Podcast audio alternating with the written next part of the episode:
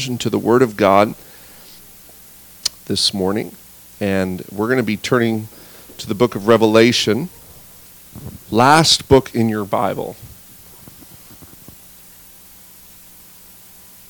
The book of Revelation.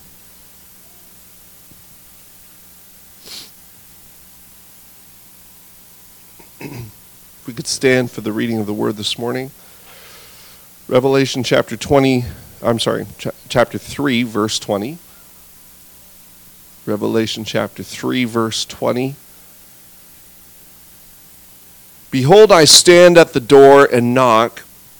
If any man hear my voice and open the door, I will come to him, and I will sup with him, and he with me.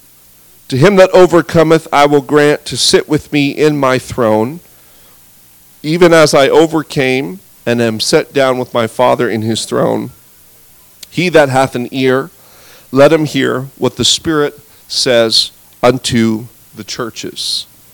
And let's pray and ask God to open up our ears to his word. Let's open the door, so to speak, and allow him in to minister to us through his word this morning. Father, we thank you for your word.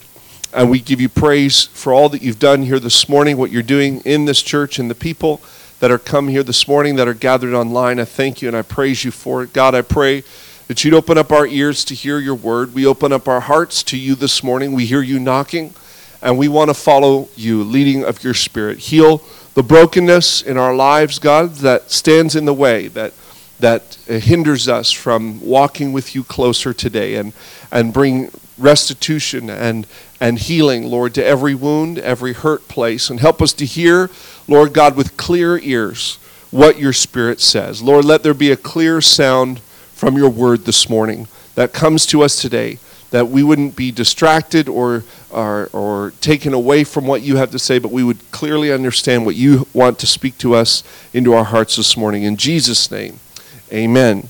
Amen. You can be seated this morning.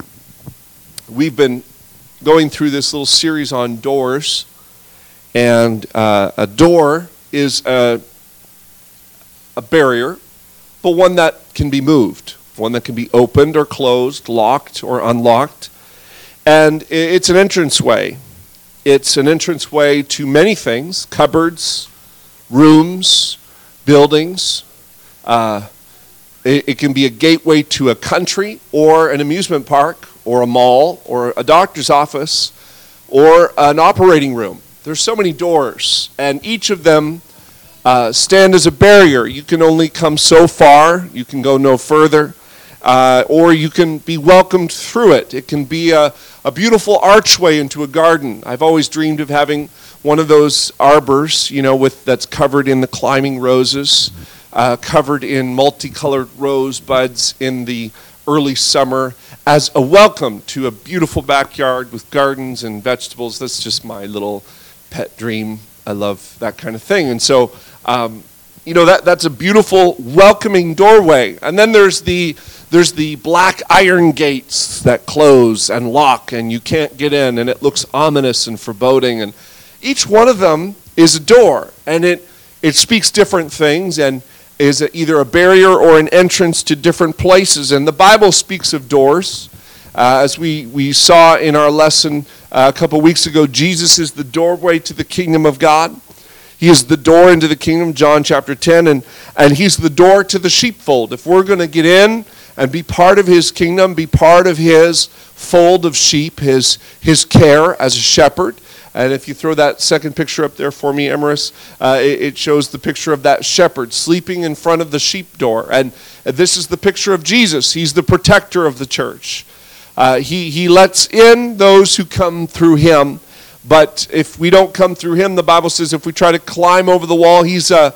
Uh, the one who climbs over the wall is nothing but a thief and a robber. It's, it's, uh, it's indi- indicative that they're not there for the right reasons. And so uh, Jesus is the door to the kingdom. If we're going to come into the kingdom, we've got to go through Jesus. We talked about how that relates to baptism. It relates to receiving the Holy Ghost. It relates to trusting in Jesus Christ for the forgiveness of our sin. He is the door into the kingdom of God. There's not multiple exits and entrances, there's only one. There's only one, and his name is Jesus. And then last week we talked about how we are called to tell others about this door. Uh, Abraham, God gave Abraham a promise, and he said that you are going to possess the gates of your enemies. And I, I, I, gave you a little lesson there on gates. If you go to that next picture, shows the, the, the gates of a city. And this is the entrance and the exit to a city. Now, contrast to the, the entrance to the kingdom, there's multiple ways to enter a city. There's only one way to get into the kingdom of God, but there's many ways to get into a city, right? Cities in these days had multiple gates, each one of them for different purposes and different reasons, and, uh, and they served different purposes. They served different functions within the cities. And often business was done right inside the gate. As soon as you got through the gate, you could approach the king's chair you could approach the, the, the governor's chair. You could approach the, the place where your grievances could be heard and received. And, and so gates became a symbol of a city's government standing. It became a symbol of their power and authority. It was all wrapped up in the gates, how strong the gates were. Uh, and so uh, God promises Abraham that I'm going to give you the gates of your enemies. You're going to possess the gates. You're going to be in control of the government of your enemy. And we learned how in that, that promise that of Abraham was fulfilled in Jesus Christ. In Galatians, where Paul said that, that people who receive the gift of the Holy Spirit are receiving the promise that God gave Abraham that he would bless the whole world through Abraham. How was God going to bless the whole world? By giving them the gift of His Spirit with the evidence of speaking in other tongues. That, that is the gift God promised Abraham that He would give to the entire world through Abraham. And then God, God kind of made it clear to Abraham that not, not, not everybody's going to be too keen on receiving that gift. And there's a reason for that because there's an unseen enemy that wants to keep people from getting this gift from God. The devil doesn't want you to get the Holy Ghost. The devil doesn't want you to receive the gift of God's Spirit inside of you because it is the power of God that enters your life. Jesus told his disciples in Acts chapter 1, verse 8, that I'm going to give you power to be witnesses, power to be a demonstration to the world, Judea, Samaria, uh, Jerusalem, and the uttermost parts of the earth, the the far corners of the world, I'm going to release power into your life to, to enable you to be brave and courageous and go into places that you could not get to on your own. Uh, and, and if you were and if, if, if you were at family camp this week, you might have heard some really awesome stories about missionaries going into access challenged nations. And if everything works out, we're going to have one of those missionaries coming to our church here in the month of August that's uh, a missionary to an access challenged nation. We can't tell you what nation they're going into at this time. He might divulge it when he gets here because just the fact that he's there is illegal. And we, we had one earlier this year. There's another one coming through going to a different nation. And uh, just awesome that these men and women are willing to put their life in danger to spread the gospel to people who may not really want to hear it, but but they're commissioned. They're called by God to go. Uh, how does someone do that? They do that when they receive power from God and a calling. And this was the power that God said, I'm going to give you, this gift of the Holy Spirit, that's going to give you the power to witness, to tell. This is something the devil doesn't want the world to hear. He doesn't want the world to hear this message.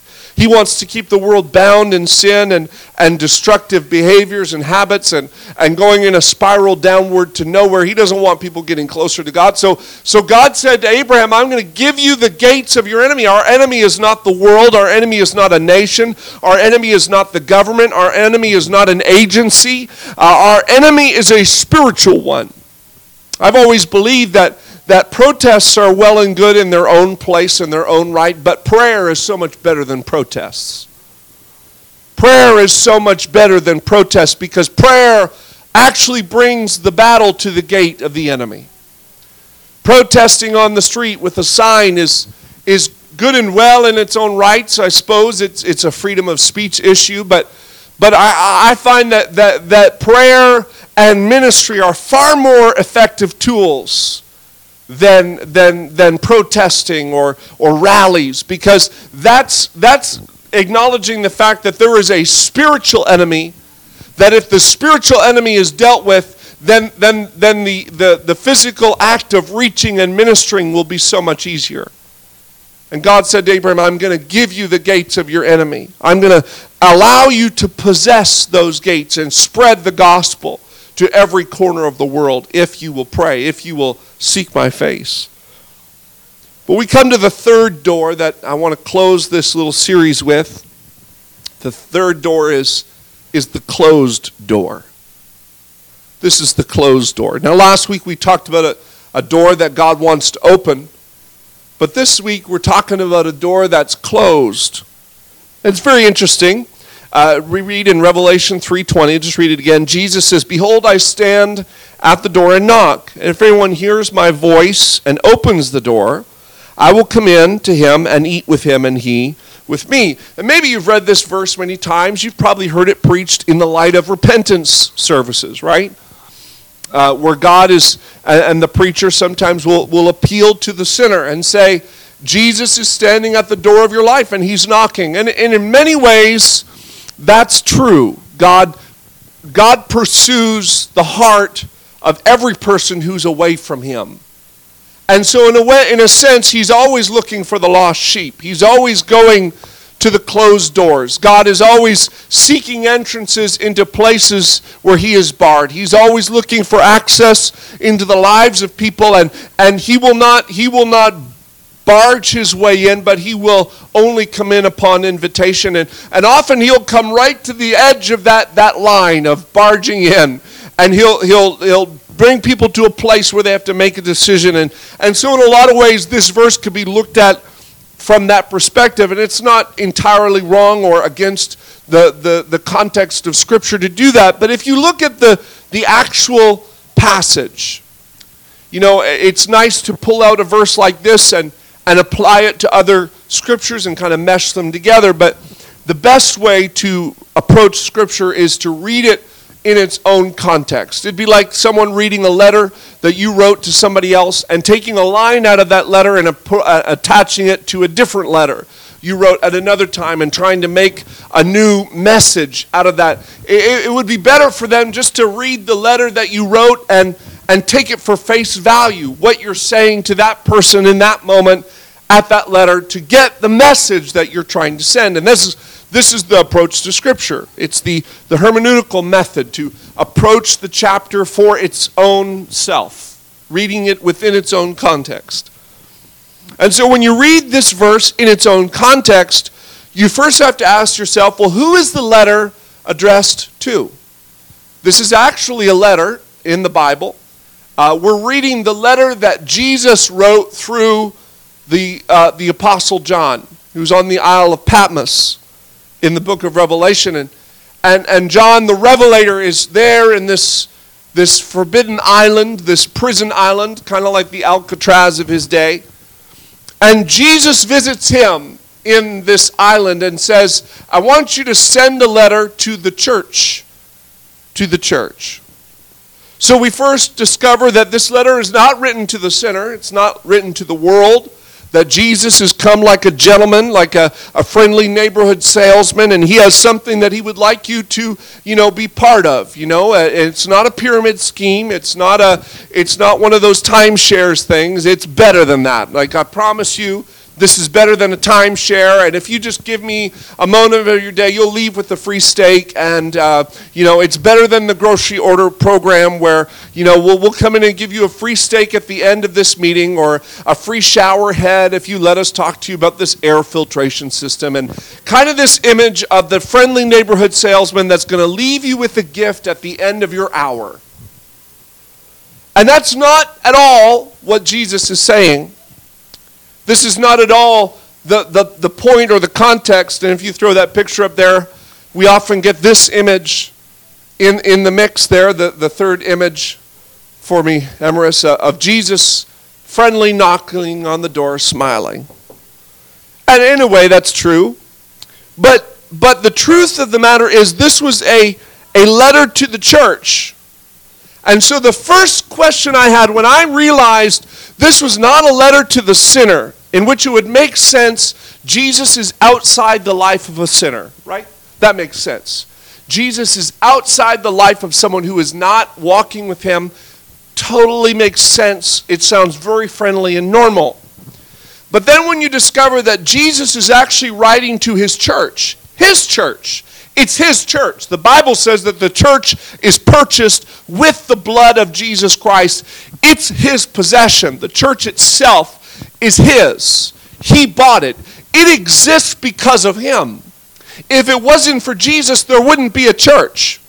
If there was no Jesus, I'm here to tell you there'd be no church here this morning worshiping him. This would be a building. It would be the Asante Mutual Funds building that it was before we purchased it. Or it would be some other karate uh, instructing building. It would not be a church here this morning because this church is here because Jesus died on the cross and rose again on the third day and then gave his spirit to his disciples on the day of Pentecost and gave them his spirit to empower them to do his work. This church is here because Jesus was here. So, what is Jesus doing knocking on the door of his church? Uh, Jesus said, I give you the keys of the kingdom. They were his keys. And so someone took Jesus' keys and locked the door and left Jesus outside. What is Jesus doing outside of his own church? Why is he outside the door of his church? And so Jesus says, I stand at the door and knock. You've left me out. You've locked me out of my own church. I, am standing at the door and knocking, and if anyone will hear and open, I'll come in. And I'm, I, what I love about this, Jesus says, uh, he may have had a smile on his face in the painting, but I think maybe the more accurate picture is a little bit of a grimace, like, you guys left me outside and locked the door. This is my church. I died for this place. I, I died to set you free, to empower you to do my work. Why are you keeping me out of my own place? So Jesus begins this passage with an encouragement because Jesus is a nice guy. He, what I love about God is he doesn't fault find. When you come to God, doesn't matter how long you've been living for Him and if you've fallen away from Him, when you come to Him, He doesn't immediately fault find. The best illustration of that is the story of the prodigal son. When the son came home, the father didn't say, How long has it been since you've been home? Why are you all dressed in rags? Why do you smell like pig? Why do you smell like slop? You got, you got mud on your cheek, son. Come on, wipe that off, and then you can come inside. No, the Bible says that he put the robe on him, put the ring on his finger, gave him new shoes, killed the fatted calf, and threw a party for his son who had come home because his son who was lost was now found. His son who was blind can now see. His son who was deaf can now hear. And there's a celebration because the son came home. So Jesus starts his message to the church with encouraging words because he wants you to come in. Ultimately, he's a little irritated that you've locked him outside his own building. But at the end of the day, he says, I'm coming to knock on the door, and if you open the door, I will prepare a meal for you. Funny. It seems as though Jesus is, is knocking on the door to get in, not to reprimand, scold, and to shame and condemn everybody, but he's, he's opening, he says, I want to come in and fix you a meal, people. I, I want to come in and prepare you a meal. I want to provide for you. I want to be your God. I want to be your one and only. And so he gives them encouraging words. He starts out by saying, You're enduring patiently. You've not grown weary. You didn't fear what you were going to suffer. You endured uh, your, the tests and the trials. You endured the persecution. Your works are getting better. He said all these nice things to them. And then, and then he gave them a rebuke. He says, You know what? I can't, I can't ignore some things because you've abandoned your first love. You've done all these good things, but there's some areas you need work on. You've abandoned your first love. You're permitting false doctrine in the church. You're permitting the spirit of Jezebel, rebellion, lust, perversion, to have its effect on you. This was the gist of his letter to the church. And then he gave them a warning. He said, Now, if you don't fix these areas that you're lacking in, I will come and remove your place from the kingdom. Now, Jesus wasn't talking about he was going to remove them at that present time. But ultimately, he said, if you don't change your ways, there will come a day where your church will just be dissolved. It'll just fade away. It cannot last without me at the helm because this is my church. And he said, Repent, or I will fight against you with the sword of my mouth. Now, that sounds very violent and very aggressive, but if you understand the imagery of Revelation, the sword of the mouth of God is his word. And so Jesus said, I'm basically going to lay the accusation against you based on my word. The testimony of my word is going to fight against you. I will strike down and kill what is produced by perversion, lust, and rebellion. Because ultimately, Jesus cannot condone something that is born out of perversion, lust, or rebellion. And so Jesus is not condemning the church. That's why he started with the positives. This is what you're doing well. But he's coming in like a father to reprimand, to rebuke, to encourage, uh, and to draw his bride closer to himself. Revelation chapter 3, verse 19, Jesus said, Those who I love, I reprove and discipline. I put them to work. I discipline them. I get them fit for the use that they're, they're born to fulfill. So be zealous and repent. And he continues the letter to them in verse 14. He says, The words of the Amen, the faithful, the true witness, the beginning of God's creation. He says, I know your works. You're neither cold nor hot. But I would that you were either cold or hot. This is the same church he said, I'm standing at the door and knocking. This is my message to you. So because you are lukewarm and neither cold nor hot, I will spit you out of my mouth. He's giving them a, a visual image, which I'll explain in a minute. For you say, I am rich, I have prospered, I need nothing, not realizing that you are wretched, pitiable, poor, blind, and naked. The church was blind to its own condition. The church looked at themselves and says, We're rich, got lots of money in the bank, we've prospered, we've done well, we, we need nothing. But Jesus said, The true, the true diagnosis of your condition is that you are actually wretched, pitiable, poor, blind, and naked. You're looking at the physical measures of success, and I'm looking at the spiritual. I'm looking on the inside. You're, you're evaluating the outward appearance of your church and how it's working. But I'm looking at the internal side, and, and it's, not, it's not jiving in, in a healthy way. I'm looking at the inside of your heart, the condition of your thoughts, the condition of how you think, and it's not going to produce something good because the law of the Word of God is the internal discipline produces the external fruit.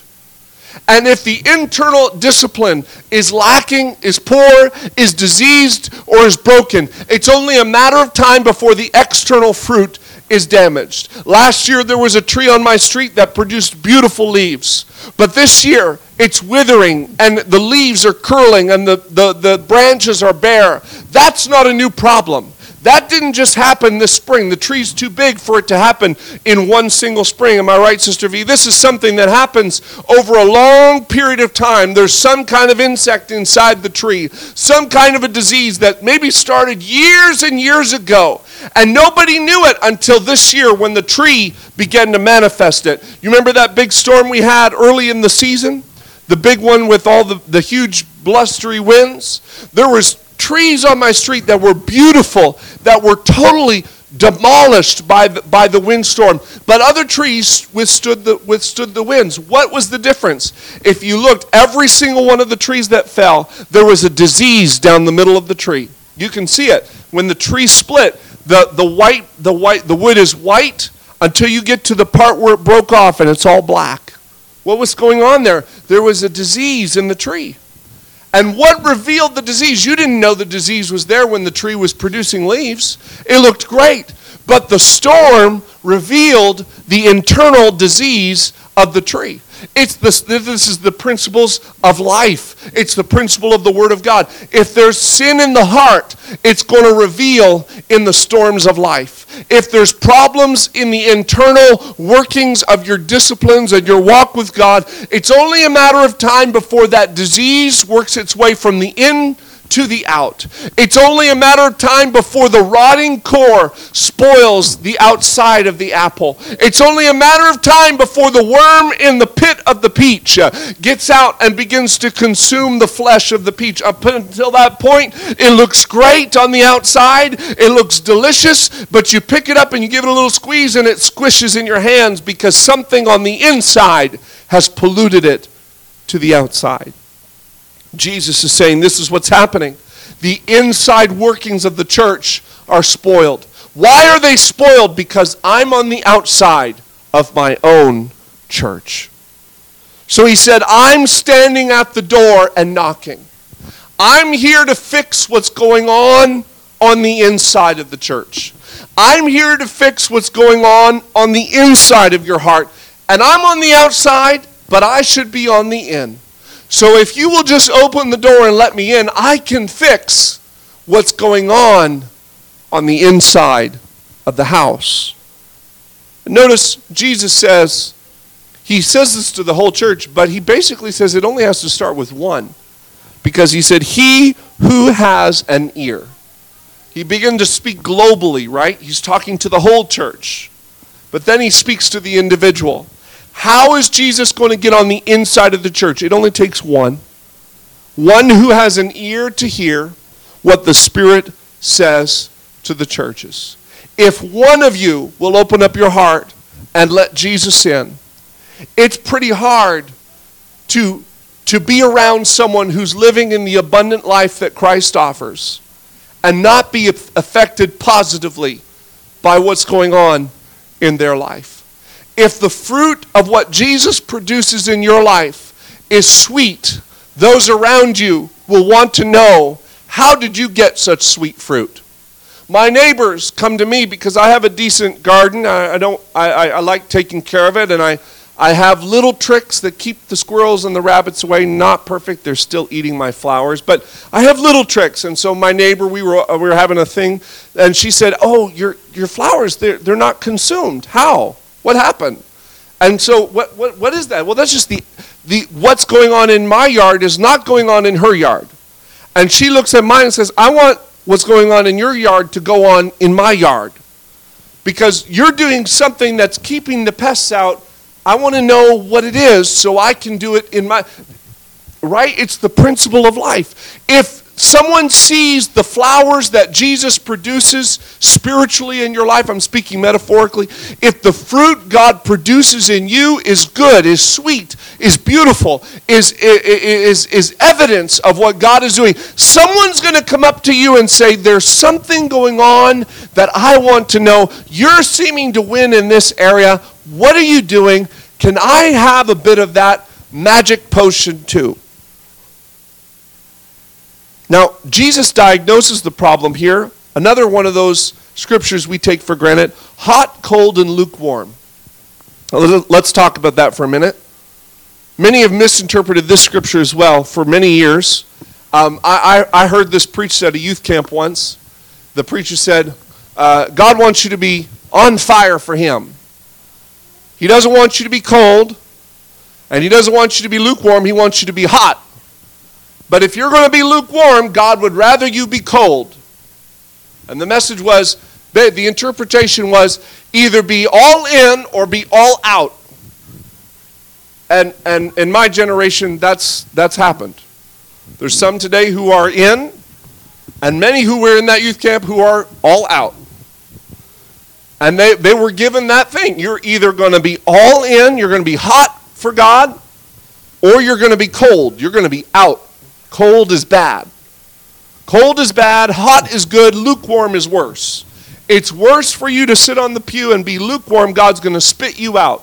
But if you're cold, that's better than if you're if you're lukewarm. And that's a misunderstanding of this passage. That's not what Jesus is saying. Never, ever would Jesus look at a soul that he died for and say, I'd, I'd rather you be out of the church than in halfway. Jesus would never say that to somebody. Jesus always wants to address the condition that's going on inside of you at the moment. Now, he might call you out on it like he did the priests and the Pharisees. You are whitewashed tombs with dead man's bones inside. But Jesus never gave them that harsh diagnosis without giving them the antibiotic to fixing that problem. You read the passages, don't just quote the, the harsh words, but quote the remedy that he followed up with, right? Repent and turn your heart back to God and, and get the inside clean, is what Jesus was trying to say. So he's never going to look at somebody and say, I'd rather you be out of my church than in halfway. Never. God does not wish that any should perish, but that all should come to repentance. So what is he talking about? He's pulling from a Jesus often did this in his teachings. He would teach about shepherding, he would teach about farming, he would teach life life things that the people understood and attach a spiritual principle to it. So Jesus is writing to the church of Laodicea. Now, if you throw that, that there's a picture of a map there, Emerus. If you throw that up on the screen, you'll see what I'm talking about. Jesus is writing the letter to the church of Laodicea. Okay? Laodicea is somewhere halfway between Hierapolis and Colossae. Okay? And, and Hierapolis was known for its hot water springs. Hierapolis was a, a great place. If you wanted to get a mineral bath of hot water, it was known for its healing properties. It had mineral waters. You could go there and, and, and, and enjoy the medical benefits of the hot springs in Hierapolis. They were known for their baths. People went there seeking healing from arthritis, skin disease, and even abdominal problems. And then Colossae, which was down further, located 11 miles from Laodicea, Colossae was built at the foot of Mount Cadmus, which towered more than 9,000 feet high in the air. Colossae was known for its purple dye, beautiful garments, and, and ice cold snow rain fed streams. The, the water in Colossae was notably cold because it was fed by the mountain. The ice from the mountain would melt and flow down the mountain in streams and, and, and arrive in Colossae in rich, clear, drinkable, beautiful, cold water. Laodicea was caught in the middle between the hot waters of Hierapolis and the cold waters of Colossae what Jesus was doing was actually talking about the, the common problem that every Laodicean was, uh, was very known for. That every Laodicean knew that they were not known in the area for their water. Because of their, their placement, water was not one of their high, high, high commodities. They didn't have hot baths and they didn't have cold water. They were known for other things. They were known for their soft black wool that was appreciated throughout all the Roman world. And so they were famous for their clothes.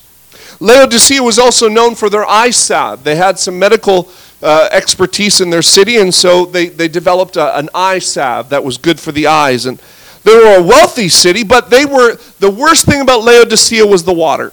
If you go to the next picture, Laodicea was so desperate for water that they literally had to build pipes. And uh, they, they, had to, they had to pipe the water in from other places. But because of that, the city's water was often tepid, warm, not cold, not hot, and it tasted bitter. It, it was piped in through these, these duct things. If you go to the next one, I think it's called an aqueduct. And it's basically a stone pipe that piped the water from a different location and they tried to work with gravity and things to, to get the water to come up to them. And, and, and, and so Laodicea had, was known for all of these other things, but the, the source of life, which is water, Laodicea was not famous for. They were a lukewarm water city. And so Jesus said to the church, if you were hot like Hierapolis, you would bring healing, restoration, and comfort to the people who suffer. If you were cold like the water in Colossae, you would refresh, encourage people. You would, you would bring a refreshment and res- restoration to their parched soul. Instead, you are like the water of your own city. You're lukewarm. Nobody likes it. Everyone spits the water of Laodicea out of their mouth, and they cannot drink it. If they drink it, they feel sick. They can't have it because your water is lukewarm and your walk with me is lukewarm. Your walk with me is not hot, your walk with me is not cold. Hot and cold were both good things. They had good properties on the either side. Jesus said, You're neither. You're not healing anybody. You're not refreshing anybody. Why? Because you've got an internal problem. Laodicea had other things. They had nice clothes and rich eye salve. They were wealthy in many areas, but in the most important area, in the life giving source of water, they were deficient. And so the church had all of these outside trappings. The church looked nice. They had nice carpet, nice pews, they had beautiful lights, uh, and, and they had great sound system all of which we have here today. But there was something on the inside of the church, the very source. You can live a long time without clothes. You can live a long time without a new suit, without a new dress. You can live a long time without new shoes. We went on vacation to Pennsylvania, and many of the Amish and Mennonite families don't buy shoes because it's not economical in the summer to wear shoes. And you see, often see their kids running around barefoot on the farm, and you're like, wow, that's kind of crazy. They they're running barefoot on a farm. I would never do that. But they've gotten used to it because it's cheaper to let them run barefoot all summer long and then only use the shoes in the winter when they have to. That's just that's the way they run. So I learned the lesson, wow, you really can live without certain things. You can really go without a lot of things, but one of the things your body can't go without for more than a day or two is water. Water is one of the most core things that you need. And Jesus was addressing that. He says, You have the clothes down pat, you have the eye salve down pat, you have all the trappings of a church down pat. But the internal core, the pipeline of the church, the thing that's going to pump the life giving water, either hot or cold, into your relationship with me is deficient, it's broken, it's not effective effective. Your prayer life isn't working the way it should. Your, your walk with me, your devotion with me is not where it needs to be. It's corrupted on the inside. You're looking to the world for this, that, and the other thing, but you're not looking to me. So I'm, I'm on the outside when I want to be on the inside. I want to be on the inside of your issues with your husband, with your wife. I want to be on the issues, the inside of your issues with finances. I want to be on the inside uh, of your diagnosis you got this week from the doctor. I want to be on the inside of your fears, of your worries, uh, of your joys, of your sorrows. Uh, the Bible says if you're sick in your body, what are you supposed to do? Respond with prayer. Call on the elders of the church. If you're living your life in victory, what are you supposed to do? You're supposed to give a special thanksgiving of praise to God. There better be a praise on your lips if something went well for you this week. You ought to come to church with a shout in your voice uh, and with a praise on your lips if something's not going well, don't come to church quiet. Come to church and pray and seek God. What is he saying? He says, let Jesus be the water within the pipes, within the center of your city, within the center of your life. Don't put Jesus on the outside. Don't close the door on Jesus. Don't keep him out. When you keep Jesus outside, the water on the inside gets tepid, lukewarm undrinkable. The peach rots at the core. The apple starts to fall to pieces. The fruit slowly dissipates. The tree is diseased from the inside out. Jesus was not at the helm of his church in Laodicea. Jesus was not building his church in Laodicea. Jesus was not working in his church in Laodicea. Jesus was outside the church of Laodicea. They've learned how to have church without a move of the Spirit. They learned how to sing without the anointing. They learned how to preach without a word from God. They've learned how to grow without prayer, fasting, and dying to self. Laodicea was the self sufficient church. I can do it on my own. I don't need God. I don't need His word. I don't need His instruction. I can figure it out. I've got the eye salve. I can see. I've got the rich clothing. I, am clothed. I'm good. I'm good on the outside, but Jesus said, the spiritual condition is that you're poor, you're blind, and you're naked. The very things that Laodicea held to for their wealth, Jesus pointed them out and said, You're not, you may have black wool, but you're not clothed, you're naked. You might have the salve that every nation in every province of Rome wants a piece of, but you're actually spiritually blind to your condition. So, what, you, what do you do? What do you do when you have this condition? Jesus never leaves them alone in their, in their condition. He says, Open the door and let me in. Open the door and let me in. Open the door. I stand at the door and knock. Let me in. Let me in. I want to come in and eat with you. I want you to eat with me. I want you to sit on the throne with me in heavenly places. That's not the words of a condemning God. Those aren't the words of a God who's ready to cut you off, strip you down, beat you till you're black and blue. What does Jesus say? He says, You got all this stuff going on the inside. I just want to come in and make a meal for you and then put you on the throne next to me. I want to seat you in heavenly places. I want you to be a conqueror. I want you to conquer the disease that's eating you from the inside out. I want you to win in your relationships. I want you to win in your home life. I want you to win in your work. I want you to win in every area of your life. I want to bless you so you can be a blessing. Can we stand this morning? So, what do I do? I repent from the dead works. I, I got to take inventory, figure out how did I get here? How, do I, how did I get to this place where, where the inside is dead but the outside looks good?